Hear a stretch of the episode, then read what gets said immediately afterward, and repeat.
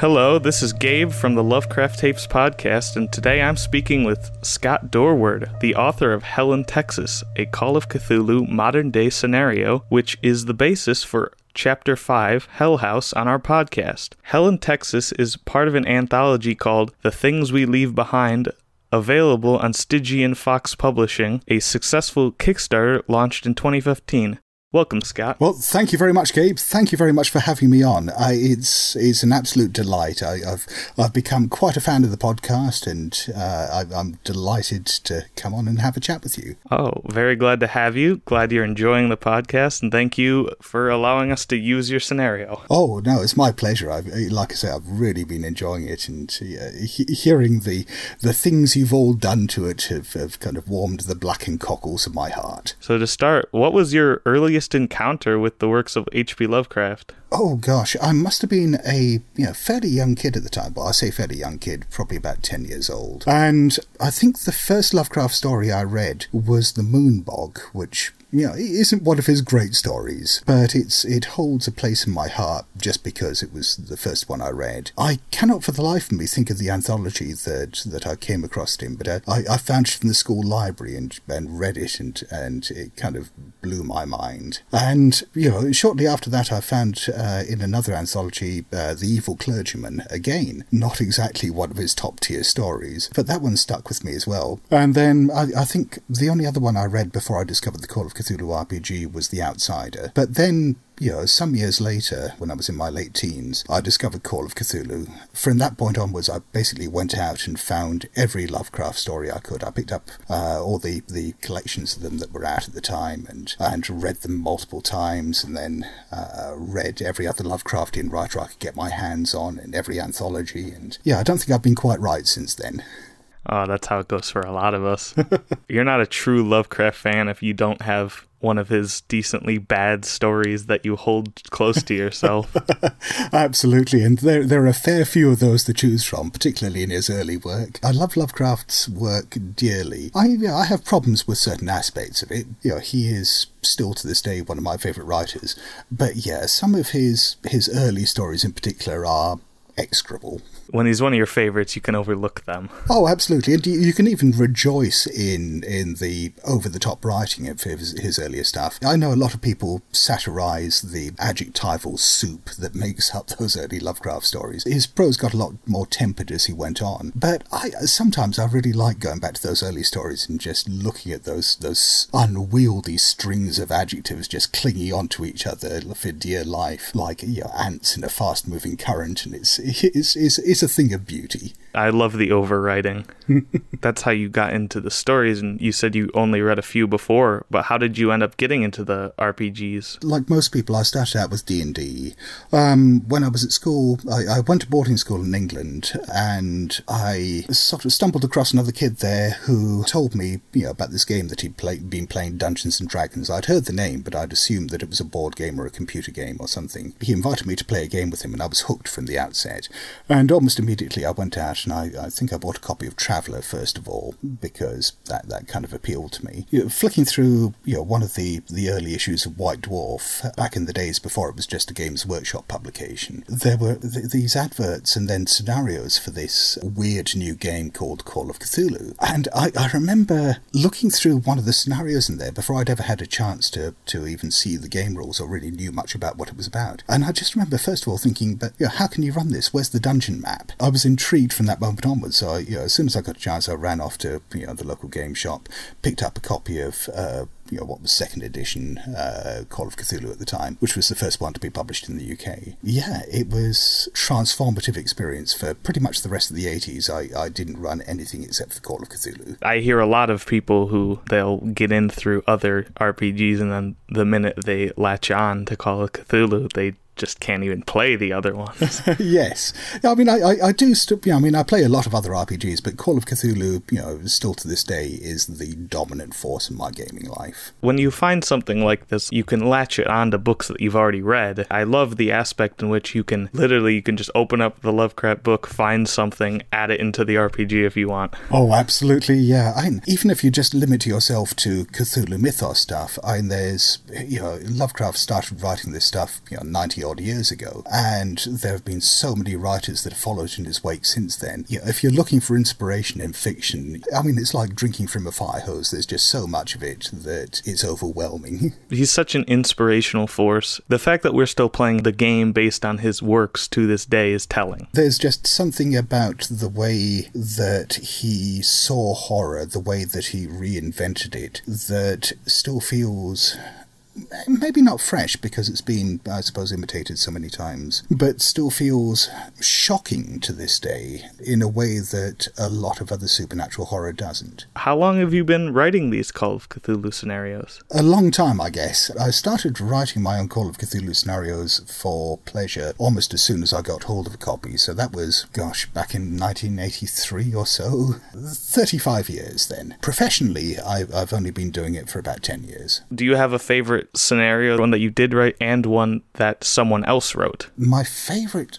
out of the ones I've written, that's actually really difficult because I, I, I like different scenarios for different reasons. Uh, the one that I've been going back to more and more recently, uh, because I, I, I, ran it for the first time since you know the original playtests quite recently, was a scenario called Blackwater Creek, uh, which is in the uh, Call of Cthulhu 7th edition uh, Keeper Screen pack. Yeah, I mean, I, I, I, had a lot of fun writing that, and it's I and there's a lot of very personal aspects of the, that went into the creation of that as well. There's there's, I think, you know, so much that I care about in there, and I think the, the end product was one of the more successful scenarios I've written. So, yeah, if I had to choose one, it would probably be that. As far as scenarios that other people wrote, I guess there's a couple that I'd choose for different reasons. When I first started out running Call of Cthulhu, like I said, I, yeah, I tended to write my own stuff, but there was one scenario that I used as, you know, sort of my training wheels. Uh, it was the first one that I ever ran. You know, in most people's first experience of, of running Call of Cthulhu is The Haunting, which is a classic scenario for a reason. You know, it uses the haunted house tropes very well, and, you know, is it's got a real mythos spin, and it's a great introductory scenario. That's not the one I ran first. I remember I found it in a copy of Different Worlds, uh, which was the magazine Chaosium used to publish back in the 80s, and it was a scenario called The Crystal of Chaos, and it was written by Peter Gillam, and it's basically a riff on Lovecraft's The Haunter of the Dark and takes the events of that story and extrapolates them quite nicely. It's in fact been revised and expanded considerably since then and is now in Chaosium's uh, House of R'lyeh uh, collection. I, I mean, I, I won't say that it's the best Call of Cthulhu scenario ever written, but I have a real fondness for it because it was my first. The one that I'd, I'd, I'd probably choose as my favourite, there's a bit of nepotism, I suppose, here, in that it was written by a friend of mine. It's a scenario called Gatsby and the Great Race that was written by my friend Paul Fricker. And, you know, full, full disclosure, I did actually edit uh, the, the scenario when he published it. But it's quite unlike anything else there is out there in that it's huge. It can take up to 32 players, and it has multiple keepers. The first time that it was run, there must have been at least six keepers involved in it, and possibly more. And I won't spoil any of any of the stuff that goes on uh, in it, but it, I mean, it, it, plays around an awful lot with you know things like identity and time, and and just generally weird stuff in a, a very entertaining way. And I, I think it's it's it is one of the most creative and certainly one of the most bizarre scenarios I've ever played. It does turn up at conventions. I mean, I've seen it you know get run at Gen Con and Gary Con and so on, and a number of conventions in the US. If you ever get a chance to sign up for it, I recommend it thoroughly. I do go to some of those conventions, so I'm hoping that it'll be around when there's multiple keepers. There's so much more to it. Oh, yes. Back to Hell House. Have you had any first hand experiences with Hell Houses that may have influenced the writing? No, none at all. The influence was the fact that I saw the 2001 documentary Hell House, which was about the evangelical Hell House movement and one particular one in Texas. And I just watched that and thought, this is this is some weird weird shit i just thought i have to do something with this and it just sat there in my mind for years and i just kept thinking you how can i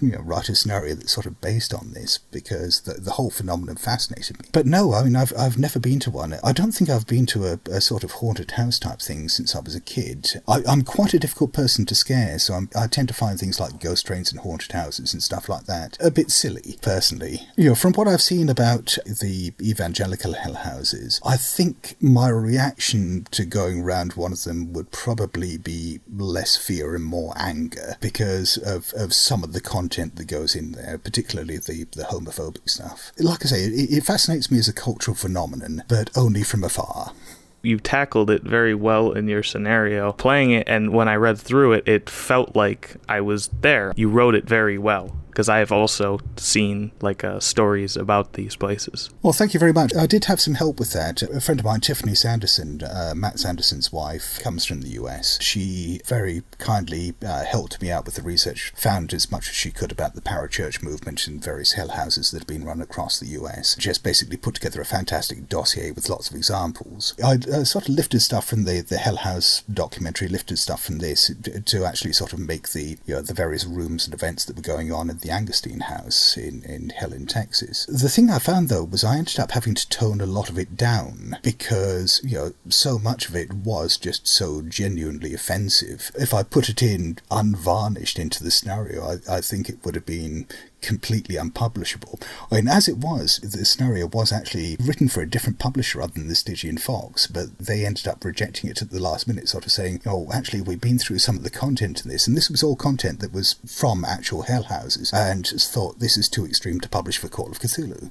And uh, yeah, it wasn't until The Things We Leave Behind was announced, and I got in touch with Steph, and she said, oh, yeah, this is just the kind of thing we're looking for, that you know, it, it got a chance to actually go into print. That's something that we dealt with in our own little ways when we were recording these episodes. Sometimes we got into the end, and I don't know if it was Jeremy or Brian would say, Do you think we went too far? Do we need to put some content warning on this or something like that? It's a difficult thing to convey without offending people. It is, but at the same time, I tried very, very hard to be even handed with it because, you know, while I may not share the religious beliefs of the people you know, who are running these hell houses. I try to be respectful of them, you know, even if I disagree on a visceral level with some of the things they say and do. It was always in my mind to try to portray the, the characters, the NPCs in this, as being as sympathetic as people who hold those views could possibly be, that they were ordinary people who happen to have beliefs that I personally find quite repugnant. Uh, the other thing that sort of helped ground the whole thing, as you might be able to tell from my accent, I'm not from Texas. I've never actually been to Texas. I partly wanted to set this scenario in Texas because the original Hell House documentary was about a house Texas. But mostly I, I wanted to set in East Texas because I'm a big Joe R. Lansdale fan and you know a lot of his stuff is set around there. And it's just a part of the country that particularly appealed to me. I realised as I was writing it up that I knew absolutely bugger all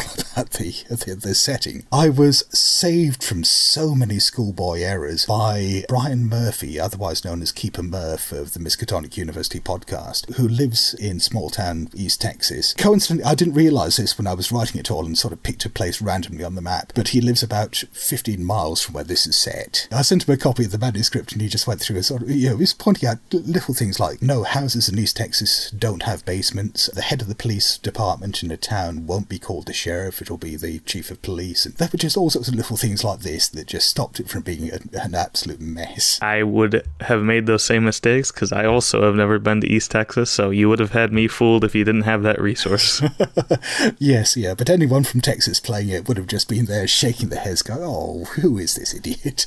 After listening to this podcast, um, was there anything that you just wanted the players and you just kept waiting for them to do, but we just never did it? Not really. I ran this so many times when I was playtesting with so many different groups. I've seen a lot of different variations, a lot of different approaches to it, and yours wasn't particularly unusual. It was very different than any one that I ran because you know you were playing FBI agents or you know, outside parties coming in, potentially even if you know not in practice, but potentially had a bit of authority. Whereas you know when I'd run it before, it tended to be you know, fairly ordinary people with no authority of the law behind them. The only thing that I was sort of willing you to do earlier on, you did eventually, but it was uh, interacting more with the volunteers in the Hell House itself, because you know there, there, was a fairly large cast of characters there, each of whom sort of knew different bits of, of what was going on and had little secrets and stuff like that. And it did seem like, you know, for the first few episodes at least, you were sort of circling the Hell House. You, you sort of went there once, but it took longer than I'd expected before you really engaged with the place. I think that's because you were having so much fun in the town itself that yeah, We're an easily distractible group of men. well, just just like most groups of people I play with. So yeah, I I I think it it all worked out in the end. Now you say you've seen this scenario played a lot, but have you ever seen it played with such reckless abandon as Roy did? what like uh, the, the the classic? I I know how to stop the barkeeper from uh, barkeep from making that phone call bit. Yes, yeah, that that was. that, that that was possibly my favourite bit in the entire playthrough. Just I, I, I was I, I can't remember what I was doing. I was wandering around the house doing housework, listening to it with headphones, and I just sort of stopped and it was what what what what's he what's he doing? What's he doing? yeah, that, that that was an absolute delight. was there some of the changes that we made that surprised you? Uh, no, I mean, there were, there were a lot of ones that I liked. The biggest change that I saw that I found myself really wishing that I'd, I'd thought of it myself was something Jeremy threw in, which was you know, having the entity in the house actually manifesting later on as Kelly Landrum. That, that had just never occurred to me. In retrospect, it seems like such an obvious thing to do, uh, you know, sort of playing up the, the, the more traditional haunting aspect of it. But I've been so focused on sort of the poltergeist activity and the, the sort of satanic imagery and so on, that you know, I, sort of missed some of the more traditional horror tropes there. After you know hearing some of the things Jeremy was doing there with, with describing stuff, I was kicking myself afterwards, thinking, "Oh, I should have thought of that." Well, that's a big compliment coming from you. Thank you. The other change I, I I think I noticed was that, which I think was a really good idea for the podcast, was that Jeremy perhaps downplayed some of the elements of, of what was going on in the house. Not the supernatural ones, but in terms of some of the content of, of the Hell House itself, some of the more controversial stuff. There's, you know, a time and a place for a game that involves stuff like that, but I think, you know, you've got a slightly more comedic tone with the game. As a podcast, you don't shy away from the horror and the nastiness, but the tone of the podcast tends to be relatively light for the, the majority of it. I think if it had started doing things like engaging the abortion debate, it would have become a very, very different game.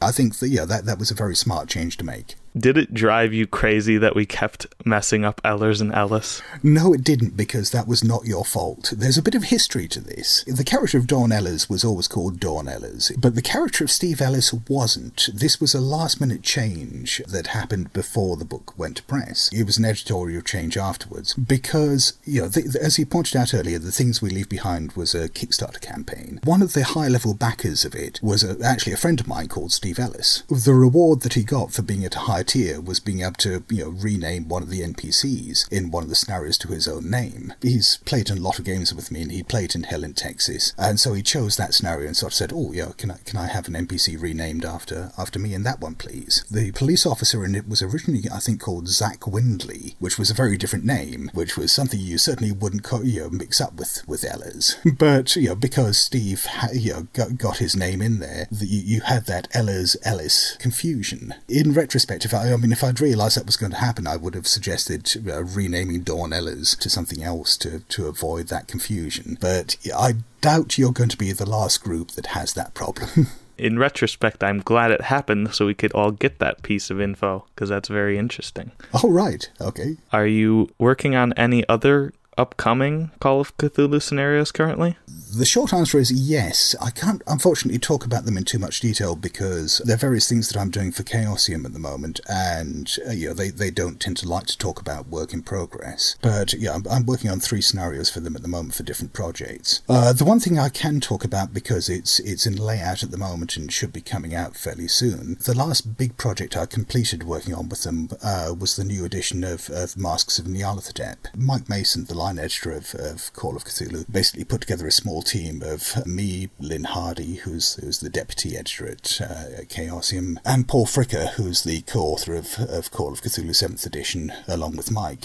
And so the four of us uh, basically went through Masks of Nyarlathotep and revised it, re-edited it so that it flowed better, updated everything to Call of Cthulhu Seventh Edition, put in additional options for for Pulp Cthulhu, restructured things a bit so that it was easier to use as a reference and easier to follow the flow of the text. Reworked a few bits which perhaps hadn't aged particularly well. Generally gave it a, a coat of polish. The other thing we did at the same time was decided that it needed a new introductory scenario because it starts off with this big hook that you are friends of, of this, this writer called Jackson Elias who has, has called you to New York because he's got this big story. And a number of keepers have struggled over the years with the fact that the players are all expected to have this bond with the character of Jackson Elias, even though you know, he's this NPC that's potentially come out of nowhere in this campaign. Various people have, have worked around this by writing their own introductory scenarios, but we figured it, it would be a good idea to put one in the campaign itself as an option there, so you could run it ahead of time and, and actually introduce the character before the main campaign itself. I wrote a new, a new scenario set in Peru in 1921, which introduces the character of Jackson Elias and uh, sort of foreshadows a lot of the other stuff that's going on in the campaign. I think it came out fairly well. Well, I'll be excited to look at that. I urge our listeners to keep their eyes out for Scott Dorward works and potentially go back and look at the old ones too, because out of what I've seen, they're all excellent so far. Well, thank you very much. Do you have any favorite Lovecraftian forms of medium? Are you partial to the games, books, comic books I always like? I started out with fiction, and that, that's still my first love. I still read a lot of Lovecraftian fiction to this day. I think it's a really exciting time for Lovecraftian fiction at the moment because it is going in all sorts of unexpected directions. You've got people who are reinventing Lovecraft in strange new ways, like uh, Ruthanna Emrys with uh, her Litany of Earth, Matt Ruff's Lovecraft Country which sort of tackles Lovecraft's racism head on and mixes it in with Jim Crow era travels through the US. You've got Victor LaValle's The Ballad of Black Tom, which takes the, the, the horror Red Hook and flips it on its head and, and does something absolutely marvellous with it. And there's there's so much exciting stuff coming out at the moment that you know, is, is, is a great time to be a, a fan of, of Lovecraftian fiction. Now we're seeing Lovecraft become mainstream on some level. Yeah, it, it's been quite bizarre. I think it's less Lovecraft and more Cthulhu, and it, that's always been a bizarre thing to me that, that Cthulhu has become this pop culture icon. I think this is something that we tend to see with, with horror icons in general. They become embraced by a larger mainstream and sort of defanged and neutered and made safe in the process. The fact that you've gone from Cthulhu as this this sort of hideous entity that you know will, will devour you as soon as look at you, you know, sends maddening dreams out that everything from twisted creativity to bloodthirsty murder, will presage the transformation of humanity into something sort of bestial and savage. That you've gone from that to you know kind of cute Cthulhu plushies and dolls and slippers. It's really really quite bizarre to me. I don't ever really like seeing those plushies over at the store. well, it, the one that that always gets to me, I mean, not Lovecraftian, that's that's absolutely bizarre to me is the adoption of Pinhead from Hellraiser as as another sort of geek uh, icon like this, where you'll see sort of bubblehead uh, uh, Pinhead toys and stuff like that. And yeah, I mean, if you go back to the original film, Hellraiser, the original script of it was called Sadomasochists from Beyond, and yeah, he, he is this sort of leather-clad, self-mutilating S and horror that comes along and just you know, destroys human flesh and souls in pursuit of the ultimate pleasure. And to have that as a toy that you can just put on the dashboard of your car is just weird. Oh, yeah. That's one of my favorites, too. So I'm seeing it on two ends. So we're at the apex of the interview. You will be the first person to ever answer this question live. Oh, dear.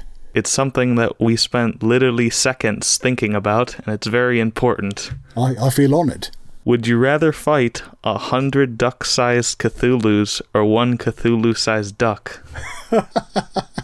oh, it would have to be a hundred duck-sized Cthulhus, just because if you go back to the description of Cthulhu in the Call of Cthulhu, that throwaway line about a mountain walked, you know, the, the, like, that is a big duck. that, that that is a duck that will crush you under its webbed feet, that would peck you like a little grain of sand and and not even notice. So yeah, that that, that would be a, a terrifying duck. But on the other hand, you know, a hundred duck-sized Cthulhus, yes, all right, they'd be nasty, they'd be you know sending their maddening dreams out, but fundamentally, I feel like I could run away from them a bit better.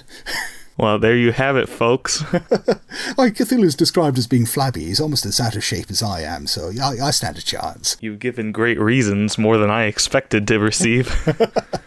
So, where can people get in touch with you on the internet? The best place is the website I share with my friends uh, Matt Sanderson and Paul Fricker, blasphemoustomes.com. The three of us do a, a podcast together called The Good Friends of Jackson Elias, where we talk about Call of Cthulhu, horror films, weird fiction, and anything else that, that influences our gaming lives. All three of us worked on Call of Cthulhu 7th edition in different capacities, and we all you know freelance for various game publishers, particularly you know writing stuff for Call of Cthulhu. I'd like to think you know we bring some insights to our, our discussion. You know, if you go to the website, you'll find out about the podcast there. You'll find uh, links to my social media presences, or at least our shared social media presences, and all sorts of ways of, of contacting me should you want to. Well, thank you for your time. I wish you well, and perhaps down the line we'll use one of your scenarios again. Marvelous. I look forward to it.